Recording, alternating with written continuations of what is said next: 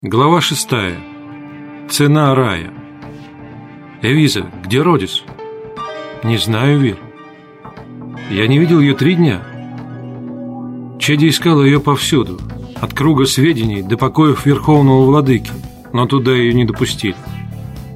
Родис исчезла после показа наших стереофильмов, как только Тивиса и Тор улетели в хвостовое полушарие Торманца, так и не дождавшись разрешения снять скафандры, сказал Вир. «Увы», — согласилась Эвиза, — «придется еще немного поносить броню. Я привыкла к металлической коже, а освобождение от трубок и лицевых щитков было чудесно. Биофильтры мешают гораздо меньше. Но вот Генатал. Знаете ли вы что-нибудь о Родис?» «О Родис в зале мрака. Я поднимался по черной лестнице, а она шла рядом с Чоя Чигасом в сопровождении стражей, которых так недолюбливает Чеди. «Не нравится мне все это», — сказал Вирнори. «Почему вы тревожитесь?» — невозмутимо спросил Генатал. «Фая уединяется с Чигасом владыка с владыкой, как она шутит. Эти плохо воспитанные и считающие себя выше дисциплины владыки похожи на тигров. Они опасны несдерживаемыми эмоциями, толкающими их на нелепые выходки. А СДФ вроде стоит здесь, выключенный. Сейчас увидим, Инженер броневой защиты сделал в воздухе крестообразный жест рукой. Тотчас коричнево-золотистый в цвет скафандра Гена СДФ подбежал к его ногам. Несколько секунд, и цилиндр на высокой ножке, выдвинувшийся из купола спины робота, загорелся лиловато-розовым светом. Перед стеной комнаты сгустилось, фокусируясь изображение части пилотской кабины темного пламени, превращенной в пост связи и наблюдения. Милое лицо Неи Холли казалось усталым в бликах зеленых, голубых и оранжевых огоньков на различных пультах. Нея приветствовала Гэна воздушным поцелуем и вдруг, насторожившись, спросила, «Почему не условленное время?» «Нужно взглянуть на доску жизни», — сказал Ген. Ней Холли перевела взгляд на светло-кремовую панель, где ярко и ровно горели семь зеленых огней. «Вижу сам», — воскликнул Ген. Попрощался с Ней и выключил робот. «Мы все узнали», — сказал он Эвизе и Виру. «Родис цела и сигнальный браслет на ней. Но, может быть, ее держат... Как это называется?» «В плену?» — подсказал Вернорин. «Кто в плену?» — прозвенело позади Чеди. «Фай Родис. Вир видел ее в зале мрака с Чою Чагасом три дня назад». Мы совсем не встречались с ней. Так идем в зал мрака, и пусть Ган покажет, куда они ушли. Стремительная Чеди пошла впереди. В конце серповидной изогнутой галереи они спустились на черные ковры в круге черных колонн, альковов и стен зала мрака, как называли тот зал звездолетчики. Генатал отошел к лестнице с балюстрадой, подумал несколько секунд и уверенно направился к темному пространству между двух сближенных колонн. За ними оказалась запертая дверь. После нескольких неудачных попыток открыть ее, Генатал резко постучал. «Кто смеет ломиться в покой владыки Яньях?» рявкнул сверху усиленный электронными приспособлениями голос охранника. «Мы, люди Земли, ищем свою владычицу!» заорал, подражая усилителю Вир Норин. «Ничего не знаю. Вернитесь к себе и ждите, пока владыки не сочтут нужным явиться вам». Земляне переглянулись. Чеди шепнула что-то Вирнорину, и на губах астронавигатора заиграла совсем мальчишеская улыбка. «Владыка Торманца делает так», и он щелкнул пальцами. Через несколько секунд послышался легкий топот девятиножки, и в черном зале появился красно-фиолетовый СДФ – «Что вы задумали, Вир?» С беспокойством спросила Эвиза. «Как бы не напортить Родис?» «Хуже не будет. Пришла пора дать небольшой урок всяким там владыкам и верховным существам, которых здесь такое множество». Эвиза отошла в сторону с осуждающим, но все же заинтересованным видом, а Чеди и Генатал восхищенно придвинулись к Виру Ноину. Команде астронавигатора СДФ выдвинул вперед круглую, зеркально блеснувшую коробочку на толстом кольчатом кабеле. «Закройте ушные фильтры», — распорядился Вир. Невообразимый виск прорезал безмолвие дворца. Коробочка СДФ описала в воздухе параллелограмм, и огромная дверь рухнула внутрь темного прохода, откуда послышались испуганные крики. Вернорин повел рукой, излучатель ультразвука спрятался под СДФ, уступив место обычному раструбу фонопередатчика. «Файродис! Вызываем Файродис!» От громкого рева СДФ сверху посыпались кусочки стекол.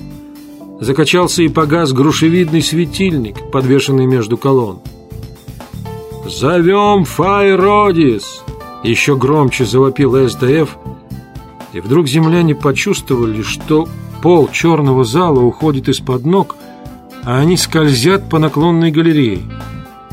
От неожиданности при всей молниеносной реакции землянина Вернорин не успел выключить свой СДФ. Девятиножка продолжала взывать к Файродис в беспросветной черноте подвала, куда катились все четверо землян.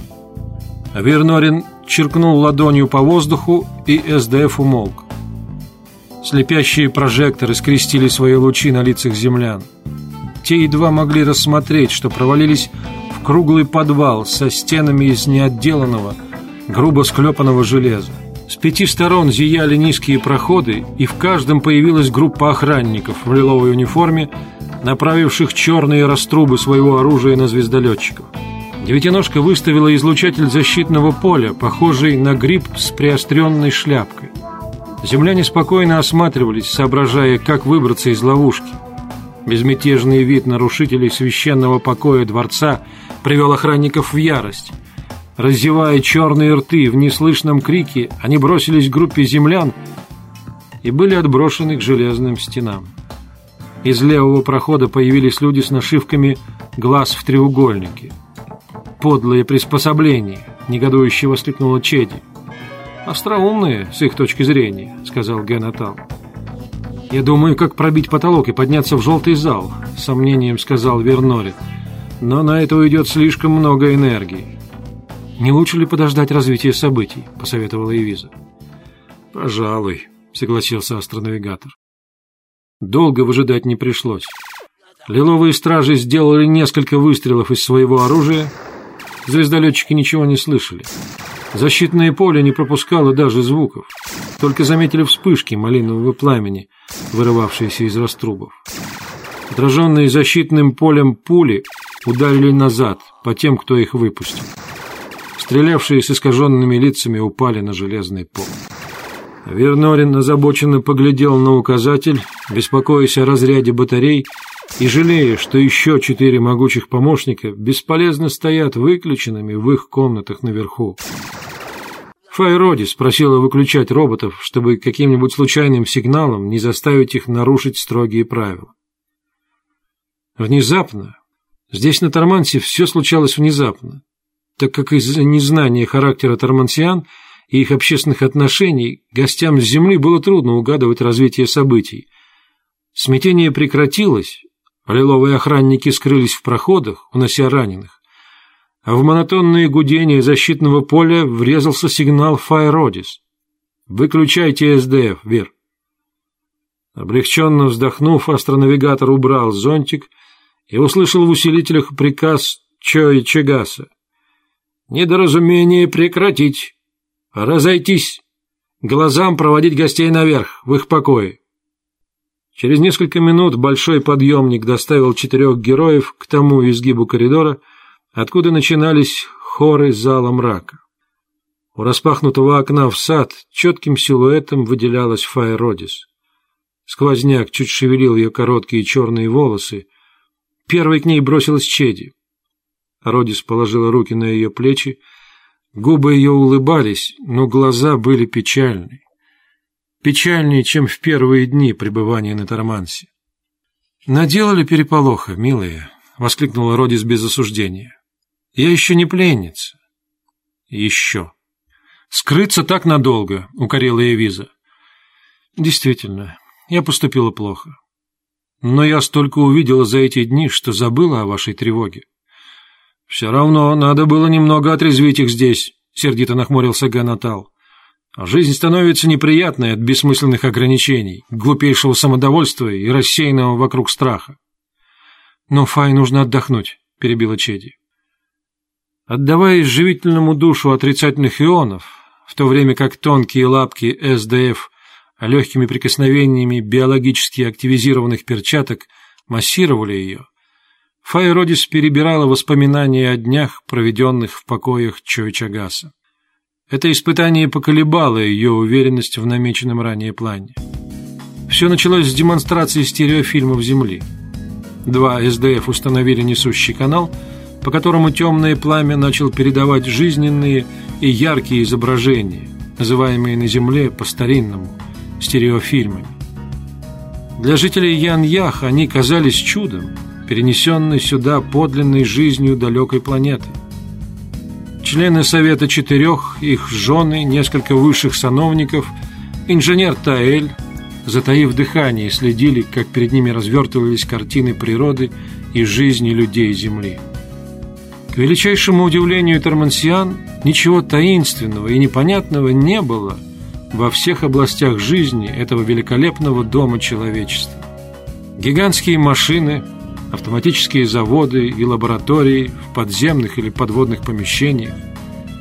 Здесь в неизменных физических условиях шла неустанная работа механизмов, наполнявших продуктами дисковидные здания подземных складов, откуда разбегались транспортные линии, тоже скрытые под землей.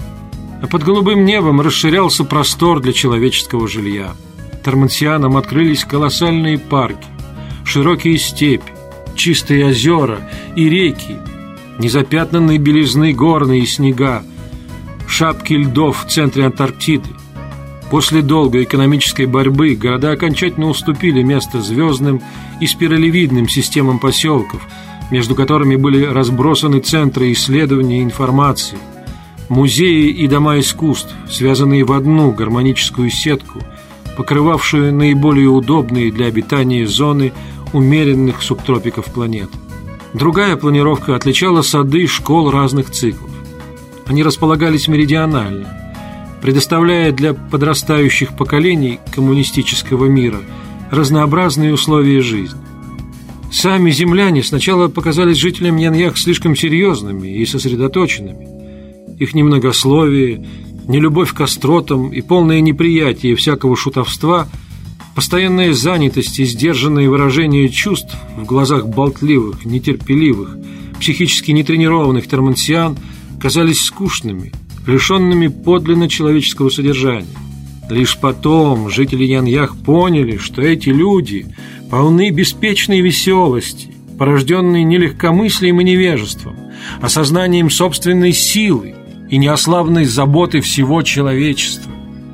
Простота и искренность землян основывались на глубочайшем сознании ответственности за каждый поступок и на тонкой гармонии индивидуальности, усилиями тысяч поколений, приведенной в соответствии с обществом и природой. Здесь не было искателей слепого счастья, и потому не было разочарованных, разуверившихся во всем людей – Отсутствовали психологически слабые индивиды, остро чувствовавшие свою неполноценность и вследствие этого отравленные завистью и садистской злобой. На сильных и правильных лицах не отражалось ни смятения, ни настороженных опасений, ни беспокойства о судьбе своей и своих близких, изолирующих человека от его собратьев. Тормансиане не увидели ни одного побежденного скукой человека – уединялись для размышлений, переживаний, для отдыха после только что конченной трудной работы. Но временная неподвижность и глубокий покой были готовы мгновенно смениться могучим действием мысли и тела. Живые видения прекрасной земли разбудили острую, небывалую прежде тоску у маленькой кучки землян, отрезанных от родины невообразимой бездной пространства. Тормансиане старались отбросить неодолимую притягательность увиденного мира, убедить себя в том, что им показали специальные инсценировки. Но гигантский охват, всепланетный масштаб зрелища свидетельствовал о подлинности стереофильма. И, уступая очевидности, жители Ян-Ях оказались плененными, почти такой же ранящей печалью, как и жители Земли. Но причина этой печали была другой. Видение сказочной жизни появилось здесь, на вершине холма, в крепости грозных владык, обители страха и взаимной ненависти. Будто их подвели к широко распахнутым воротам сада. Ничто не было скрыто от их жадных глаз и в то же время недоступно. А внизу теснился скученный, многомиллионный город средоточия мудрости, чье название звучало иронически на пыльной и скудной планете. «Может быть, довольно для первого раза?» — спросила Фая Родис, заметив утомление на лицах зрителей. Чойо Чагас покосился по сторонам, его жена Янтры изо всех сил прижимала руки к груди, Инженер Таэль поднял голову и старался незаметно смахнуть слезы, скатившиеся в густую бороду. Такие же слезы Чоя Чагас увидел у Зет Уга. Вспышка необъяснимого гнева заставила его повысить голос. «Да, довольно! Вообще довольно!» Недоуменно взглянув на владыку, Фая Родис выключила связь со звездолетом. СДФ погасили и убрали под крышки свои излучатели — Зрители направились к себе, а Фая Родис подошла к Чою Чагасу, который знаком попросил ее задержаться. Когда в опустевшей зале остались лишь они двое, Чойо Чагас впервые взял Родис под локоть, слегка поморщился и отпустил ее руку. Родис засмеялась. «Я привык к вашему лицу без щитка и забыл, что все остальное металлическое. Иногда мне кажется, что земляне просто роботы с головами живых людей, пошутил владыка, вводя гостью в знакомую комнату с зелеными драпировками и хрустальным шаром. А может быть, мы в самом деле лишь роботы? Спросил Родис, вложив во взгляд и улыбку немного кокетства и женского вызова. И Чоя Чагасу пришлось напрячь всю волю, чтобы не поддаться могучей притягательности земной женщины. Он отвернулся открыл черный шкаф и достал нечто похожее на древнюю курительную трубку. Устроившись в кресле напротив Родис, он закурил. Сквозь резко пахнущий дымок владыка планеты присматривался к Фай Родис, и его узкие глаза подернулись пеленой забытья. Он молчал так долго, что Родис заговорила первая. «Что означал ваш возглас?» «Вообще довольно». Разве вам не понравилась Земля? Фильмы технические, великолепные. Мы никогда не видели подобного. Разве дело в технике? Я имею в виду нашу планету. Я не судья сказкам. Как я могу отделить ложь от правды, не зная о вашей планете ничего, кроме этих картинок? Файродис встала, чуть опершись на край вычурного стола, и внимательно посмотрела на Чоя Чагаса. «Сейчас вы лжете», — сказала она ровно, избегая повышения и понижения тона, принятого у Тормансиан. «Помогите мне понять вас. Вы человек выдающегося ума. Почему вы избегаете говорить прямо, правдиво выражая свои убеждения и цели? Чего вы боитесь?» Чоя Чагас медленно поднялся, холодный и надменный. Файродис не дрогнула, когда он остановился перед нею, вытянув шею и навалившись на стол сжатыми кулаками. Их молчаливый поединок длился до тех пор, пока владыка не отступил, вытирая лоб тончайшим желтым платком.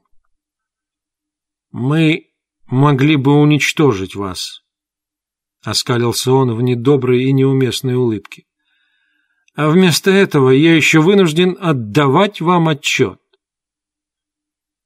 Неужели эта жертва вас тяготит? Интонация Родис звучала неприкрытой усмешкой. Вы опасаетесь, что явится второй звездолет, и оба корабля сокрушат ваши города, дворцы, заводы? Я знаю, что вы и ваши сподручные спокойно примете гибель миллионов жителей Ян-Ях, разрушение тысячелетнего труда, исчезновение великих произведений человеческого гения, лишь бы остались живы вы. Не так ли? Вдруг резко воскликнула Родис. Да. А вздрогнув, признался Чоя Чагас. А что жалеть? Дрянь? Ничтожных людишек с мелкими чувствами? Старый хлам отжившего искусства, лежащий бесполезными грудами в пыльных хранилищах? Вредных фантазеров лжи? Так ведь они люди, — воскликнула Родис. Нет, еще нет. А разве вы помогаете им стать людьми? Я не могу понять вас. Самое прекрасное в жизни — помогать людям. И особенно, когда имеешь для этого власть, силу, возможности. Может ли быть радость выше этой? Неужели вы даже не помышляли об этом? Несчастный человек. «Нет, это вы несчастная!» — закричал владыка. «Истинно старая поговорка, что для женщины существует только настоящее и будущее, прошлого нет. Какой вы историк, если не понимаете, что море пустых душ разлилось по планете, выпив, обожрав и стоптав все ее уголки?» Файродис уже успокоилась. Известно ли вам, что мозг человека обладает замечательной способностью исправлять искажения внешнего мира? Не только визуальные, но и мыслительные, возникающие из-за искривления законов природы в неправильно устроенном обществе. Мозг борется с дисторсией, выправляя ее в сторону прекрасного, спокойного, доброго. Я говорю, разумеется, о нормальных людях, а не о психопатах с комплексом неполноценности. Разве вам не знакомо, что лица людей издалека всегда красивы, а чужая жизнь, увиденная со стороны, представляется интересной и значительной. Следовательно, в каждом человеке заложены мечты о прекрасном, сформировавшиеся за тысячи поколений, и подсознание ведет нас сильнее в сторону добра, чем это мы сами думаем. Как же можно говорить о людях, как о мусоре истории? «Мне начинает нравиться ваша откровенность», — с кривой усмешкой сказал Чоя Чагас. «Ну, продолжайте». Знаю, что вы теперь не сомневаетесь в безвредности наших намерений. Сколько раз ваши люди пытались уловить хоть каплю вражды у любого из нас, даже после пробной атаки звездолета по вашему приказу. Здесь ведь ничего не делается без приказа Совета Четырех. Да, снова поддаваясь странной магнетической силе женщины Земли, подтвердил Ладыка. Если так, то дело в мнимой угрозе, якобы исходящей от нас. Я поняла, что вы хотите запретить показывать жизнь Земли народу Яньях. Но вы должны действовать по каким-то побуждениям, продиктованным вашим видением мира, системой взглядов. Мы, земляне, не увидели в вашей примитивной пропаганде никаких глубоких забот о совершенствовании вашего общества и людей. Сохранение существующей структуры нужно только горстке правителей.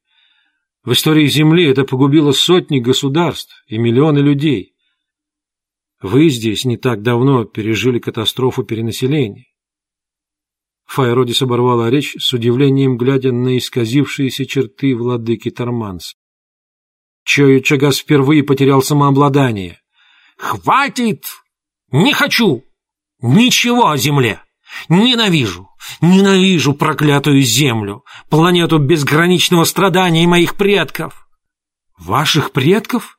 — воскликнула Файродис, и у нее перехватило горло. Ее догадка подтвердилась. «Да, да, моих, как и ваших. Это тайна, охраняемая много столетий, и разглашение ее карается смертью». «Почему?» чтобы не возникали мечты о прошлом, об ином мире, подтачивающие устои нашей жизни. Человек не должен знать о прошлом, искать в нем силу.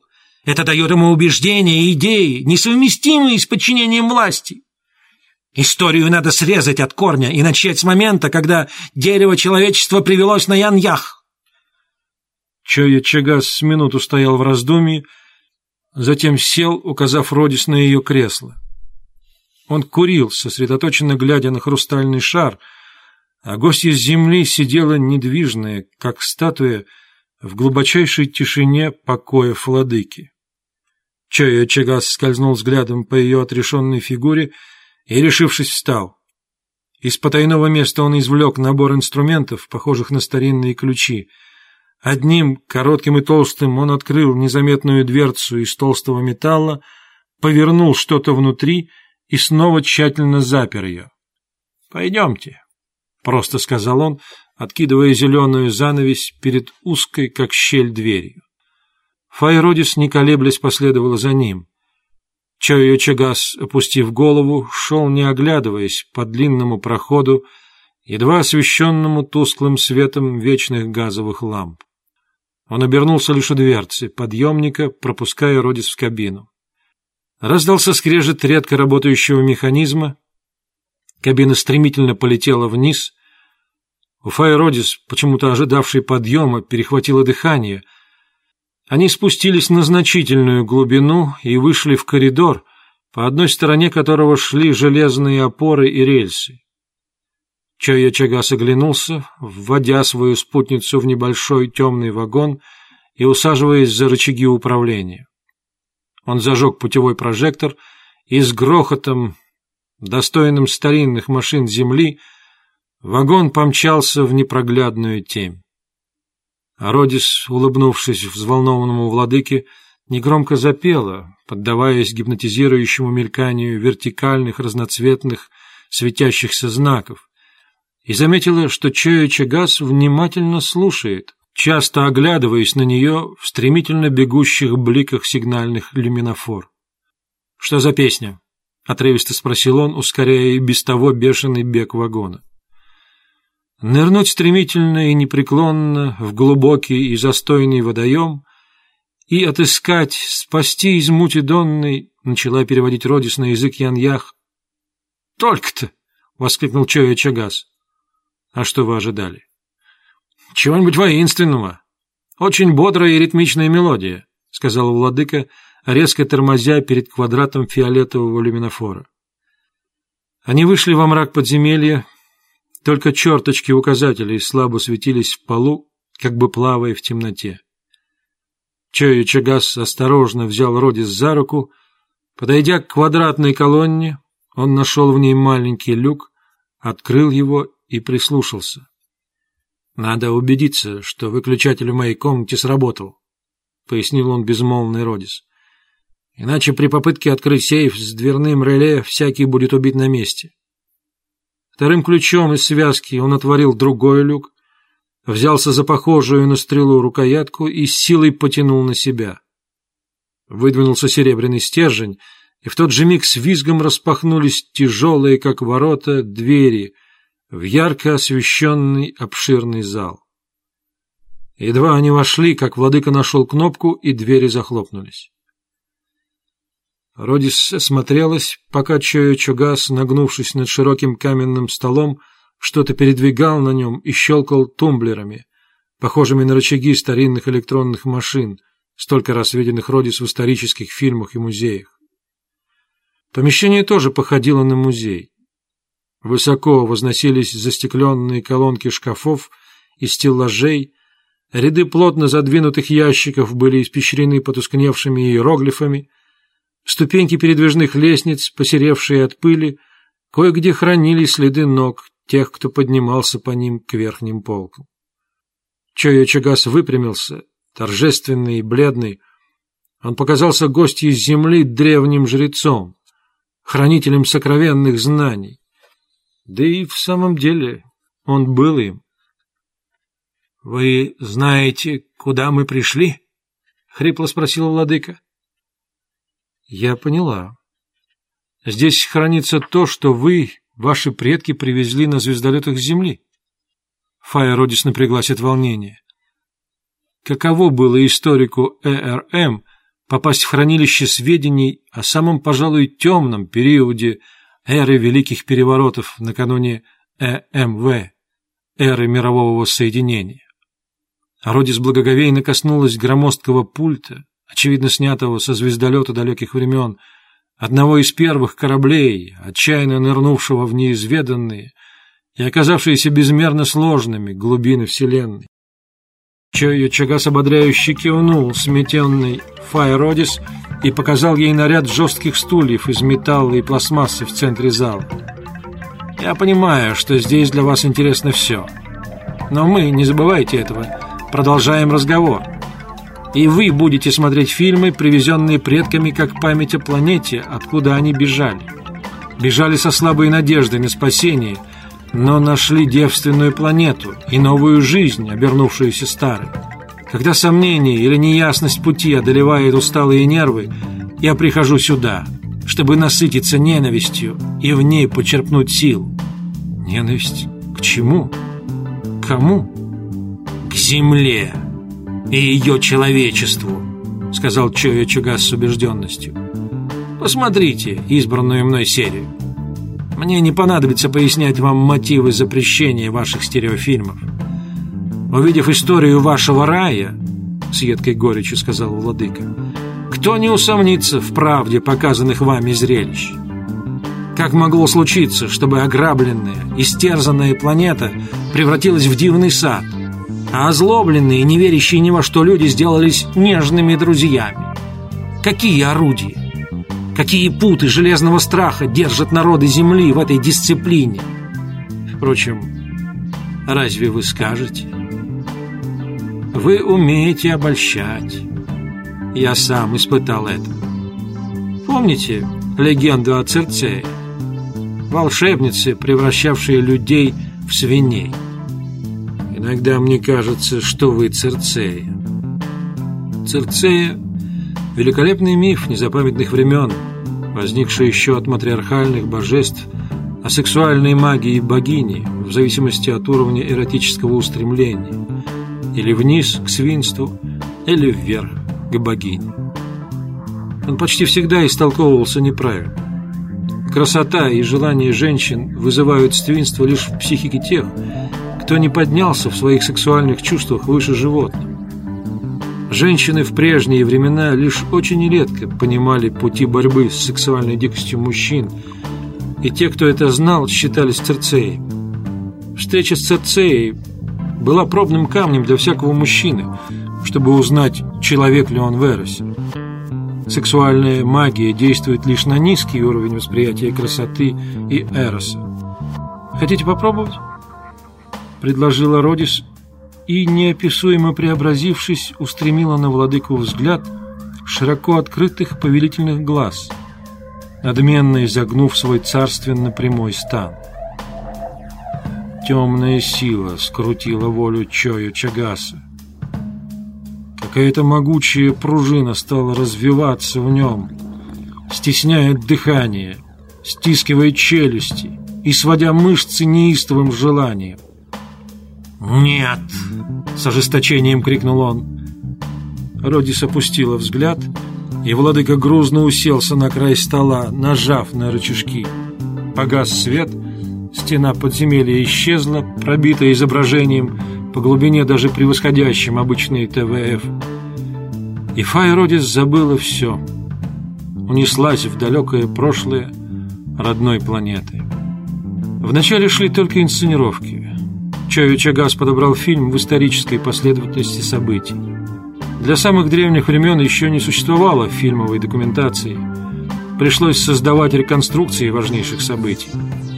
Однако события эти неумолимо разрушали прекрасные сказки Земли о добрых царях, мудрых королевах, безупречных рыцарях, защитниках угнетенных и обездоленных.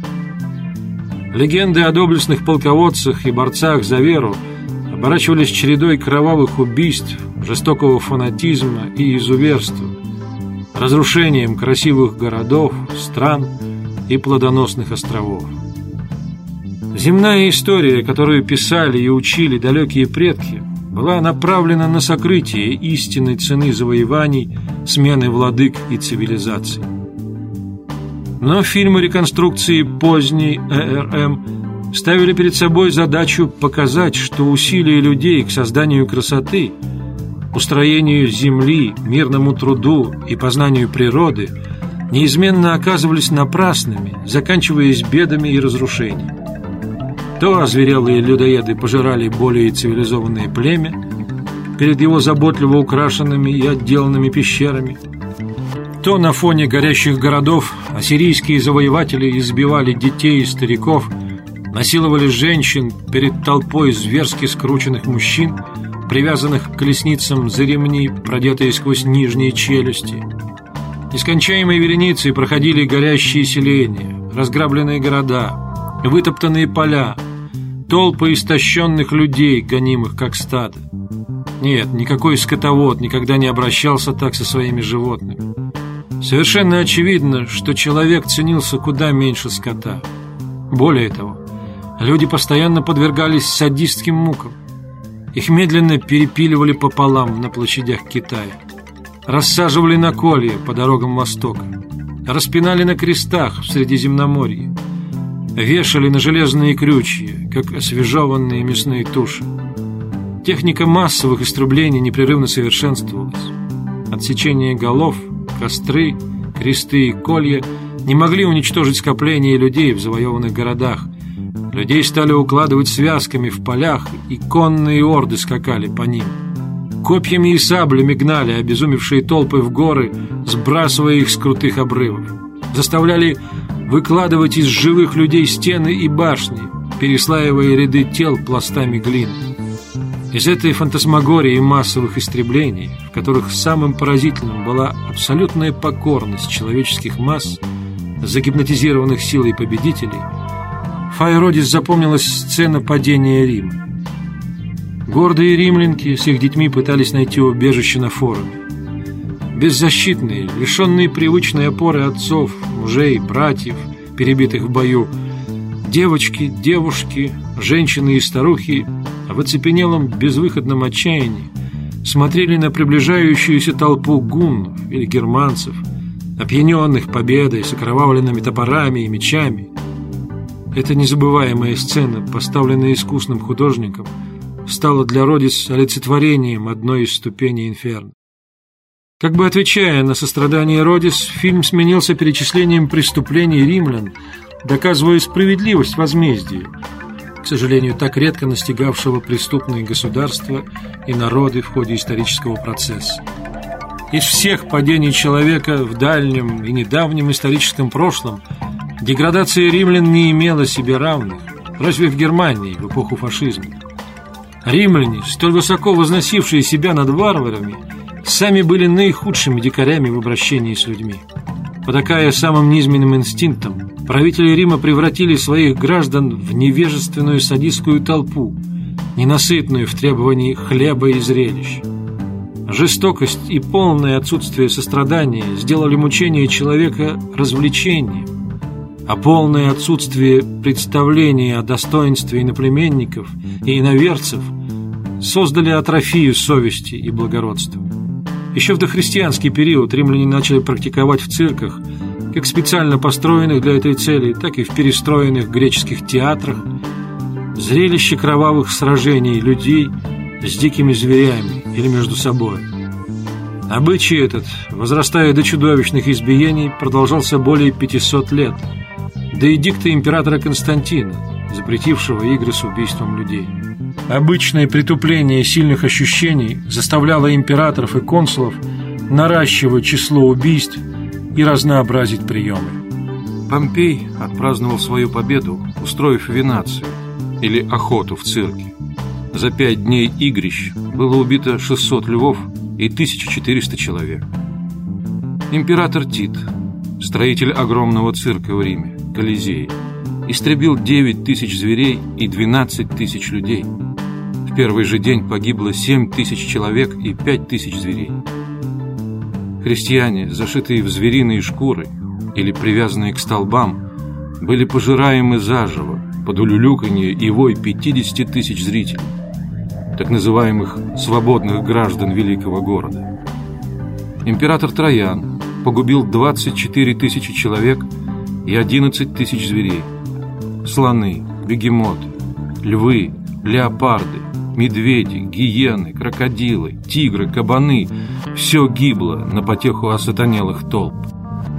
Тысячи ногих женщин, совсем юных девушек и детей были растерзаны на аренах хищниками, растоптаны слонами, носорогами и дикими быками.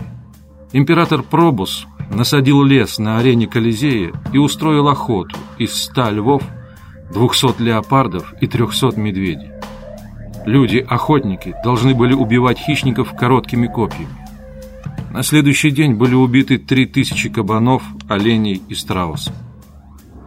Император Гордиан устроил празднование с тысячей медведей, а в день тысячелетия Рима две тысячи гладиаторов погибли на арене. Подобные представления, конечно, были не в одном Риме, а во всех больших городах.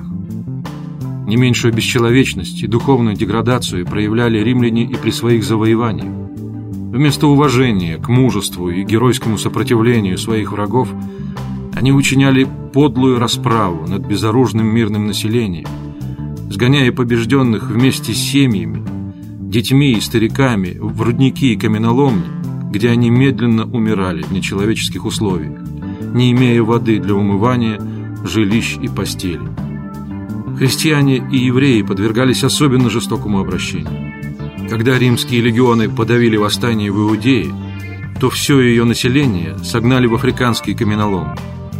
Мужчины были кастрированы, ослеплены каленым железом на один глаз и в цепях с клеймом на лбу должны были ломать знаменитый нумидийский мрамор для великолепных римских построек.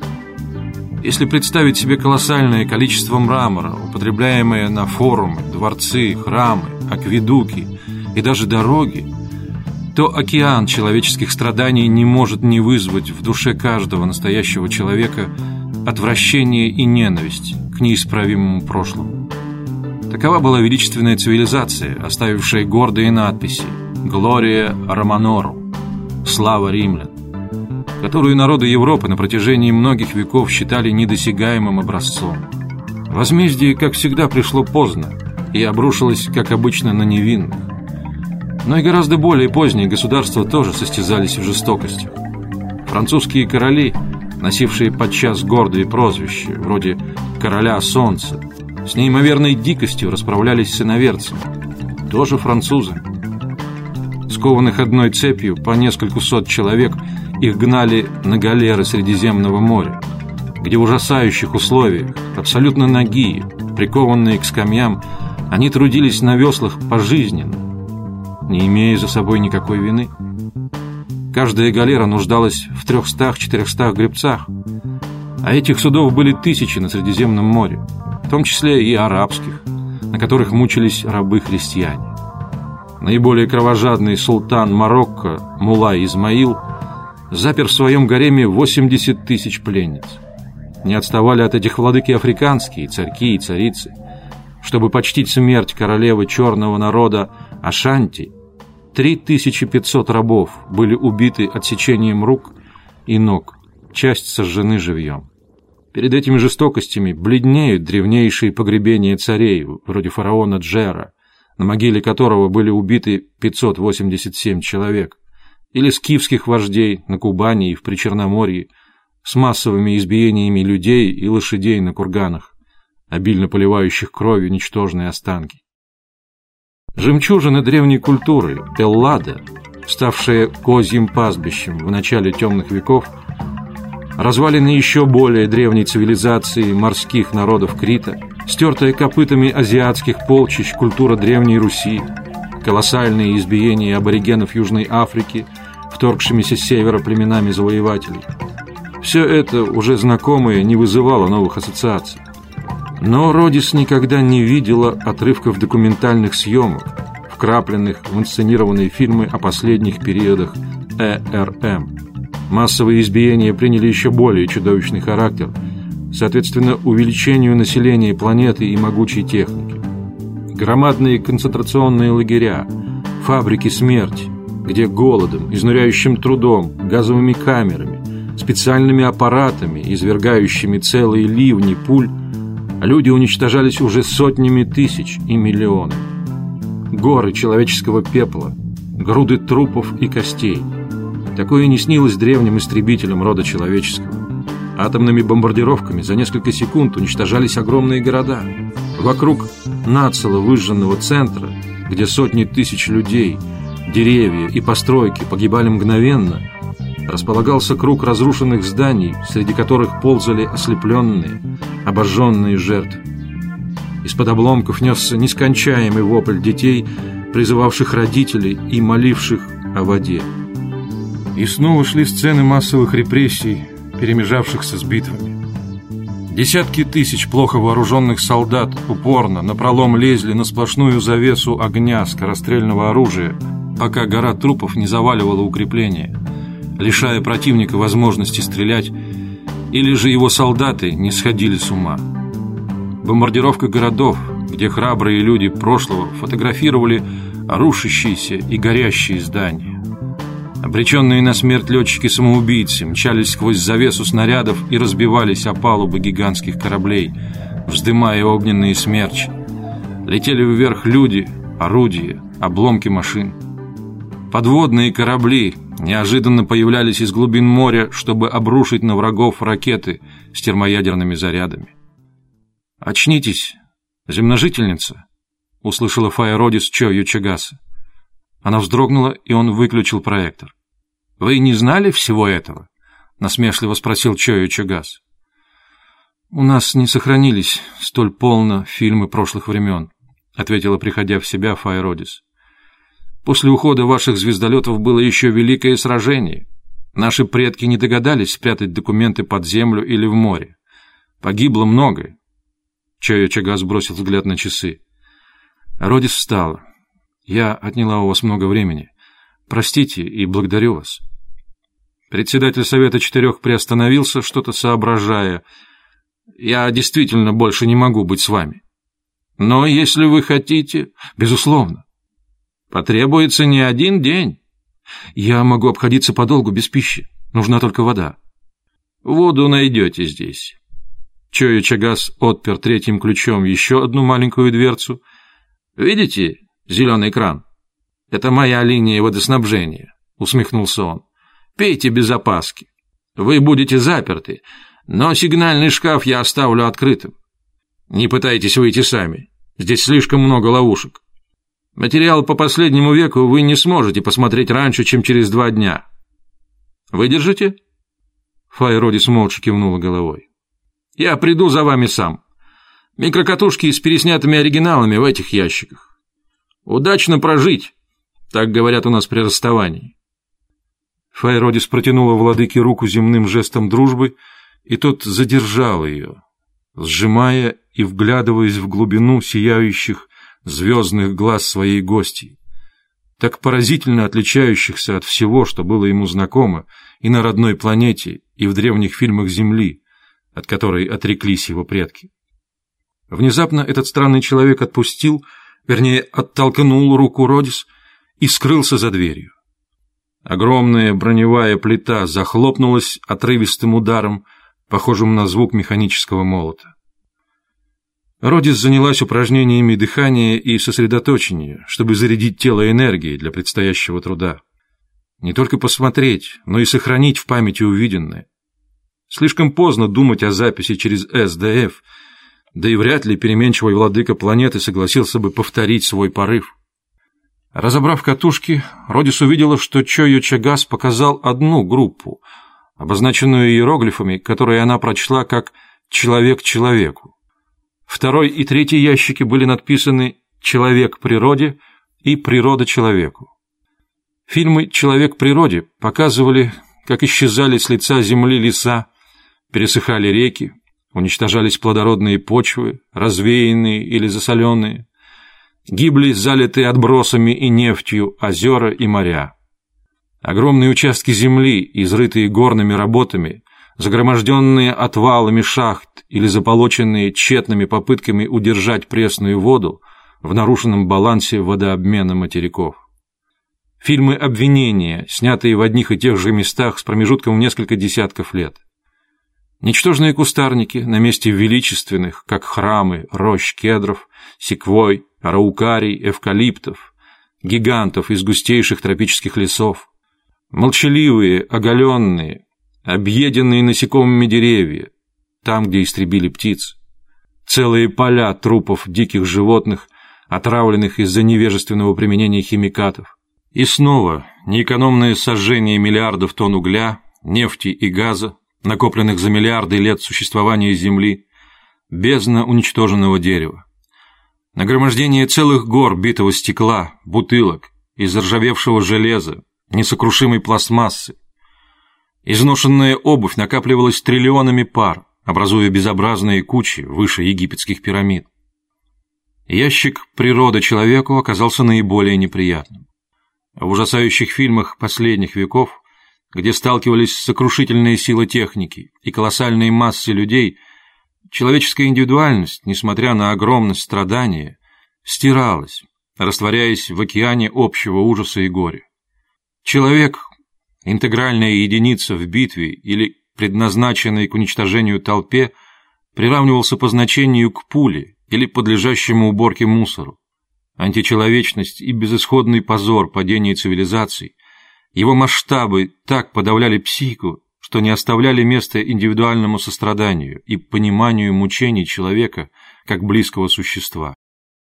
Фильмы третьего ящика рассматривали отдельных лиц в крупном плане, показывая страдания и болезни, возникающие из-за неразумной жизни, из-за разрыва с природой, непонимания потребностей человеческого организма и хаотического, недисциплинированного деторождения.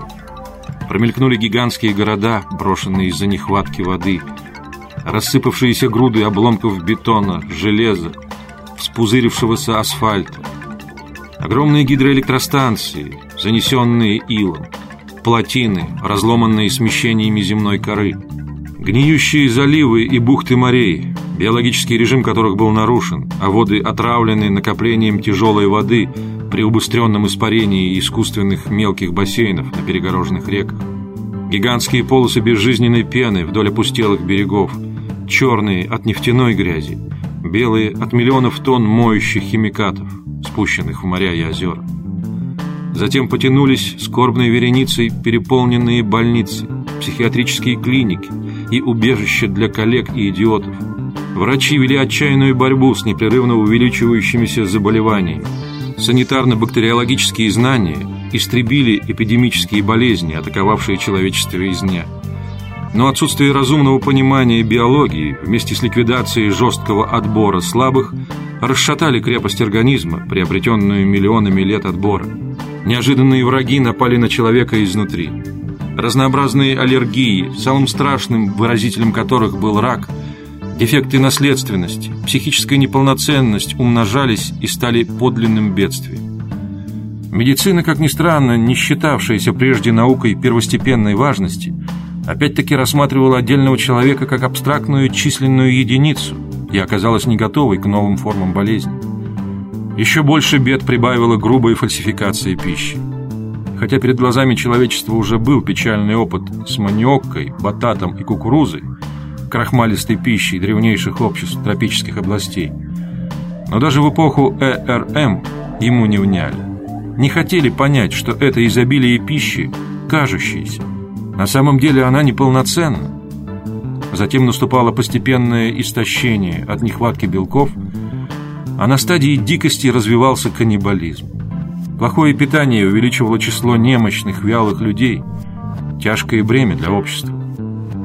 Фай Родис едва хватило сил смотреть на замученных раком больных, жалких, дефективных детей, апатичных взрослых, полных сил людей, энергия и жажда деятельности которых привели к износу сердца, неизбежному в условиях нелегкой жизни прошлых времен и к преждевременной смерти.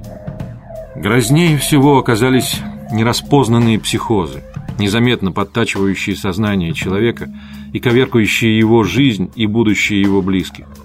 Алкоголизм, садистская злоба и жестокость, аморальность и невозможность сопротивляться даже минутным желаниям превращали, казалось бы, нормального человека в омерзительного скота.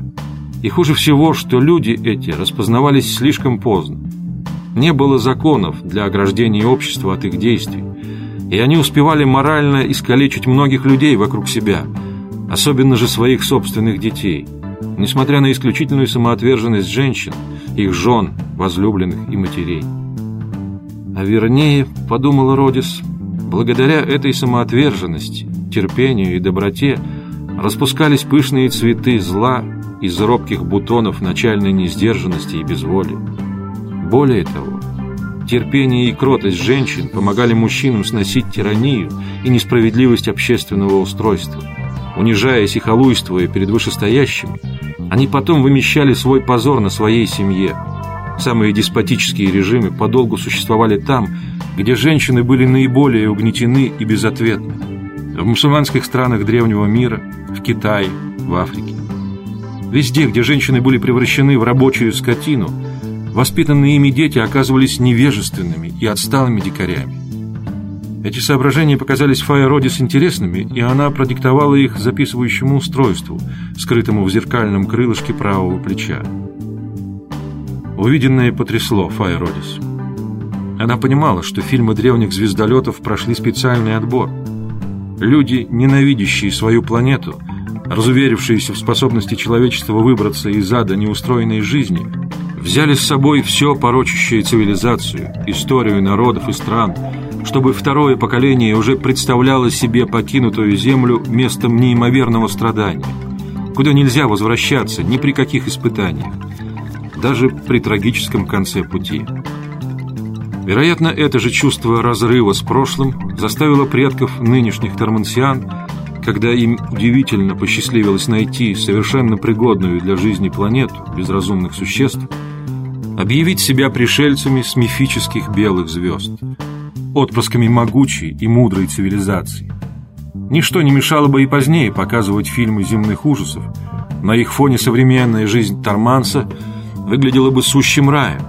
Но стало уже опасно разрушать укоренившуюся веру в некую высшую мудрость белых звезд – и ее хранителей, олигархов. Наверное, существовали и другие мотивы. Фай Родис устала. Сняв тонкую ткань псевдотормансианской одежды, она проделала сложную систему упражнений и закончила импровизированным танцем. Нервозная скачка мыслей остановилась, и Родис стала вновь способна к спокойному размышлению. Усевшись на конец огромного стола в классической позе древних восточных мудрецов, Родис сосредоточилась так, что все окружающее исчезло, и перед ее мысленным взором осталась только родная планета. Даже она, специалистка по самому критическому и грозному периоду развития земного человечества, не представляла весь объем и всю глубину инферно, через которое прошел мир на пути к разумной и свободной жизни. Древние люди жили в этих условиях всю жизнь, другой у них не было.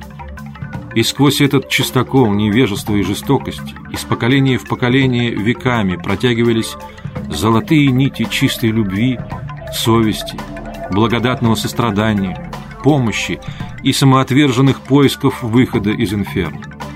Мы привыкли преклоняться перед титанами искусства и научной мысли, думала Родис. Но ведь им, одетым в броню отрешенного творчества или познания, было легче пробиваться сквозь тяготы жизни. Куда труднее приходилось обыкновенным людям, не мыслителям и не художникам. Единственным, чем могли они защищаться от ударов жизни, были избитые и помятые в ее невзгодах мечты и фантазии. И все же вырастали новые, подобные им, скромные и добрые люди незаметного труда, по-своему преданные высоким стремлениям. И за эрой разобщенного мира наступила эра мирового воссоединения – и эра общего труда, и эра встретившихся рук. Только теперь не умом, а сердцем поняла Фая Родис всю неизмеримость цены, заплаченной человечеством Земли за ее коммунистическое настоящее, за выход из инферно природы. Поняла по-новому мудрость охранительных систем общества, остро почувствовала, что никогда, ни при каких условиях, во имя чего бы то ни было, нельзя допускать ни малейшего отклонения к прежнему. Ни шага вниз по лестнице, обратно в тесную бездну инферно. За каждой ступенькой этой лестницы стояли миллионы человеческих глаз, тоскующих, мечтающих, страдающих и грозных. И море слез. Как велик и как прав был учитель Кин Рух, поставивший теорию инфернальности в основу изучения древней истории. Лишь после него окончательно выяснилось важнейшее психологическое обстоятельство древних эпох – отсутствие выбора.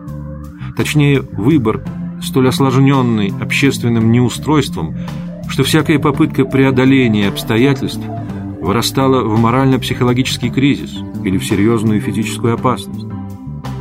Вслед за мыслями об учителе перед Файродис возник образ другого человека, тоже не убоявшегося душевного бремени исследователя истории ЭРМ. Организатор знаменитых раскопок, артистка и певица Веда Конг была для Роди с детских лет неизменным идеалом. Давным-давно тело Веды Конг испарилось в голубой вспышке высокотемпературного похоронного луча, но великолепные стереофильмы эры Великого Кольца по-прежнему несут через века ее живой обаятельный облик. Немало молодых людей увлекалось стремлением пройти тем же путем. В обществе, где история считается самой важной наукой, многие выбирают эту специальность. Однако историк, сопереживающий все невзгоды и труды людей изучаемой эпохи, подвергается подчас невыносимой психологической нагрузке. Большинство избегает грозных темных веков и ЭРМ, проникновение в которые требует особой выдержки и духовной тренировки. Фая почувствовала всю тяжесть прошлого, легшую на ее душу.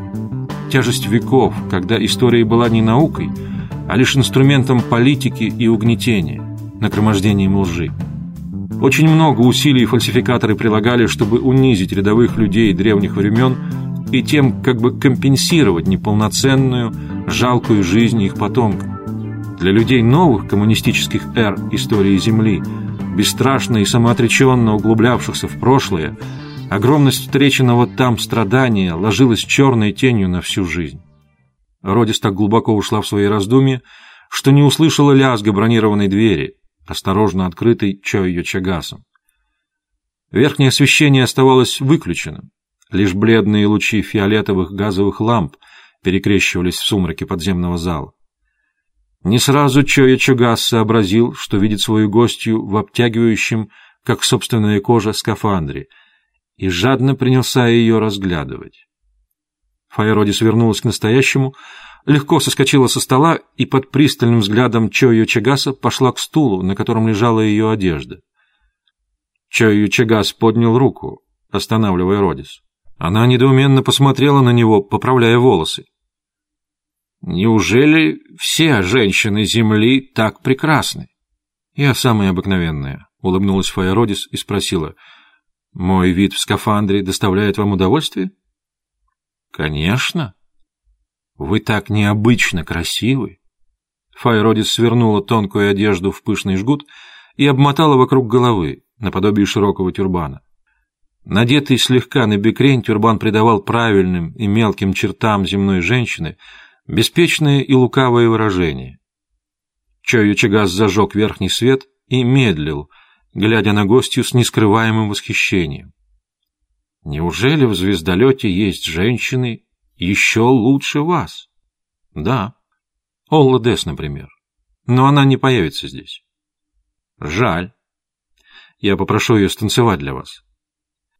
Они вернулись в зеленую комнату, покинули Родис три дня назад. Чою Чагас предложил ей отдохнуть. Родис отказалась. «Я спешу. Я виновата перед спутниками. Мои друзья, наверное, тревожатся. Фильмы земного прошлого заставили меня забыть об этом, но я так признательна вам за откровенность. Легко представить, насколько важна для историка эта встреча с документами и произведениями древнего искусства, утраченными у нас на Земле. Вы одна из очень немногих, видевших это, сурово сказал Чойо Чагас. Вы связываете меня обещанием ничего не говорить жителям вашей планеты? Вот именно. Файродис протянула руку, и опять Чоя Чагас попытался задержать ее в своей. Раздался легкий свист переговорного устройства. Владыка отвернулся к столику, сказал несколько неразборчивых слов. Вскоре в комнату вошел взволнованный инженер Таэль. Остановившись у двери в почтительной позе, он поклонился Чою Чагасу не сразу заметив Родис в глубине комнаты. «Гости Земли ищут свою владычицу. Они явились в зал осуждения и привели с собой один из девятиножных аппаратов. Какие последуют приказания?» «Никаких. Владычица их здесь. Она сейчас присоединится к ним. А вы останьтесь для совета». Инженер Таэль повернулся и остолбенел.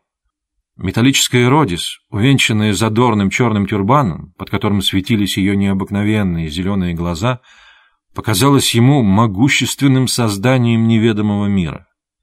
Она стояла независимо и свободно, что было немыслимо для женщины Ян-Ях, полностью открытая и в то же время такая далекая и недоступная, что инженеру стало больно до отчаяния. Фая Родис приветливо улыбнулась ему — и обратилась к председателю Совета Четырех. «Вы позволите вскоре повидаться с вами?» «Конечно. Не забудьте о вашей Олле и танцах». Фай Родис вышла. Она теперь ходила без сопровождения через пустынные коридоры и безлюдные залы.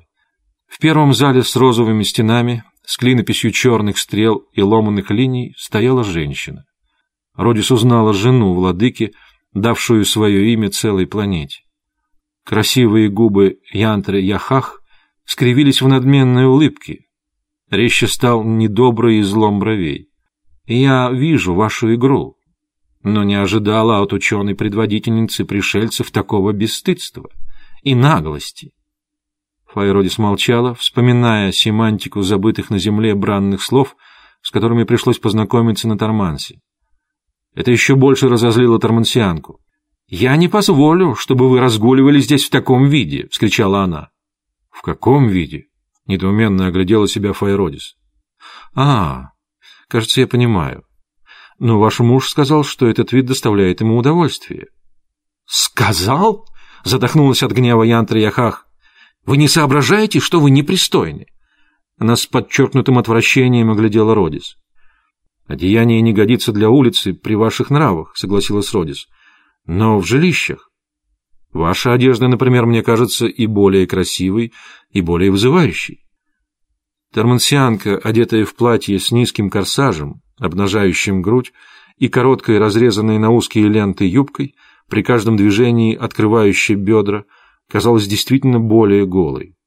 Кроме того, едва заметная улыбка скользнула по губам Родис, в этом металле я абсолютно недоступна. Вы земляне, или безмерно наивны, или очень хитры. Неужели вы не понимаете, что красивы, как ни одна женщина моей планеты? Красивы, необыкновенны и опасны для наших мужчин. Даже только смотреть на вас Ян Трояхах нервно сжала руки. «Как мне объяснить вам? Вы привыкли к совершенству тела. Это стало у вас нормой, а у нас редкий дар». Файродис положила руку на обнаженное плечо Ян Трояхах, и та отшатнулась, замолчав. «Простите меня», — слегка поклонилась Родис. Она размотала тюрбан и мгновенно оделась. «Но вы обещали мужу какие-то танцы?» «Да, и это придется выполнить. Я не думаю, что это может быть вам неприятно. Однако отношения с владыкой планеты — особое дело, касающееся контакта наших миров. И я тут ни при чем? Снова вспыхнула Тармансианка. Да, подтвердила Файродис, и Ян Трояхах скрылась, немая от ярости. Файродис постояла в раздумье и медленно пошла через зал. Сильная усталость притупила ее всегдашнюю остроту чувств. Она пересекла второй, желтый с коричневым зал и только вступила в последнюю, слабо освещенную галерею, соединявшую покой владыки с отведенной землянам частью дворца, как почувствовала чей-то взгляд. Родис мгновенно собралась в психическом усилии, называвшемся приемом отражения злонамеренности. Сдавленный звук, походивший на вскрик удивления и недоумения, послышался из темноты. Родис, напрягая волю, прошла мимо — а позади нее, низко пригнувшись, бежал человек, направляясь в ту сторону, откуда она пришла. И тут-то внизу что-то тяжко грохнулось, вопль СДФ, призывавший Родис, проник во все закоулки дворца, пробежали стражники. Это был тот самый момент, когда спасательная компания провалилась сквозь пол зала мрака, или зала осуждения, как он официально назывался. А люди Земли еще не понимали, что охрану дворца и низших начальников нельзя рассматривать как нормальных, пусть недостаточно образованных и воспитанных, но отвечающих за свои поступки людей. Нет, лиловые были морально ущербными, психологически сломленными существами, неспособными рассуждать и полностью освободившими себя от ответственности, преданными без остатка воле высших начальников. К такому заключению и пришли звездолетчики, обсудив случившееся после короткого отчета Файродис. «Все мы наделали множество ошибок», — Родис обвела товарищей смеющимися глазами. «Мне ли корить вас, когда мне самой хочется как-то расшевелить, разворотить это чугунное упорство, желание сохранять чудовищные порядки?» «Нас совсем подавили хранилище информации», — сказала Чеди. Старинные храмы и другие брошенные помещения, набитые штабелями книг, бумаг, карт и документов, заплесневевших, иногда полусгнивших. Чтобы разобрать хотя бы одно такое хранилище, нужны сотни усердных работников. а примерное число хранилищ по всей планете около трехсот тысяч. «Не лучше дело и с произведениями искусства», — заметил Ганатал. «В домах музыки, живописи и скульптуры выставлено лишь то, что нравится Совету Четырех и их ближайшим приспешникам. Все остальное, старое и новое, свалено в запертых, никем не посещаемых зданиях. Я заглянул в одно. Там груды слежавшихся холстов и беспорядочные пирамиды статуй, покрытых толстым слоем пыли. Сердце сжимается при взгляде на это кладбище колоссального творческого труда, мечтаний, надежд, так реализованных человечеством Ян-Ях. «В общем, все ясно», — сказала Эвиза Танет. «Находясь здесь, мы ничего не увидим, кроме того, что нам захотят показать. А в результате мы доставим на Землю чудовищно искаженную картину жизни Торманса, и наша экспедиция принесет слишком малую пользу». «Что же вы предлагаете?» — спросил Вирнорин. «Отправиться в гущу обычной жизни планеты», — убежденно ответила Эвиза. «На днях мы сможем снять скафандры, и наш металлический облик не будет смущать окружающих». «Снять скафандры? А оружие убийц!» — воскликнул Генатал. «И все же придется», — спокойно сказала Родис. «Иначе нас будут сторониться люди Торманца. А только через них мы получим истинные представления о жизни здесь, ее целях и смысле». Нелепо рассчитывать, что наша «семерка» раскопает огромные залежи заброшенной информации и сможет разобраться в ней. Нам нужны люди из разных мест, разных общественных уровней и профессий. Профессия здесь очень важна, она у них одна на всю жизнь. И несмотря на это, они работают плохо, заметила Чеди. Тивиса и Тор осматривали биологические институты планеты и были поражены невероятной запущенностью заповедников и парков истощенные умирающие леса и совершенно выродившаяся фауна. Снимайте скорее скафандры, виза. Придется потерпеть еще дней шесть.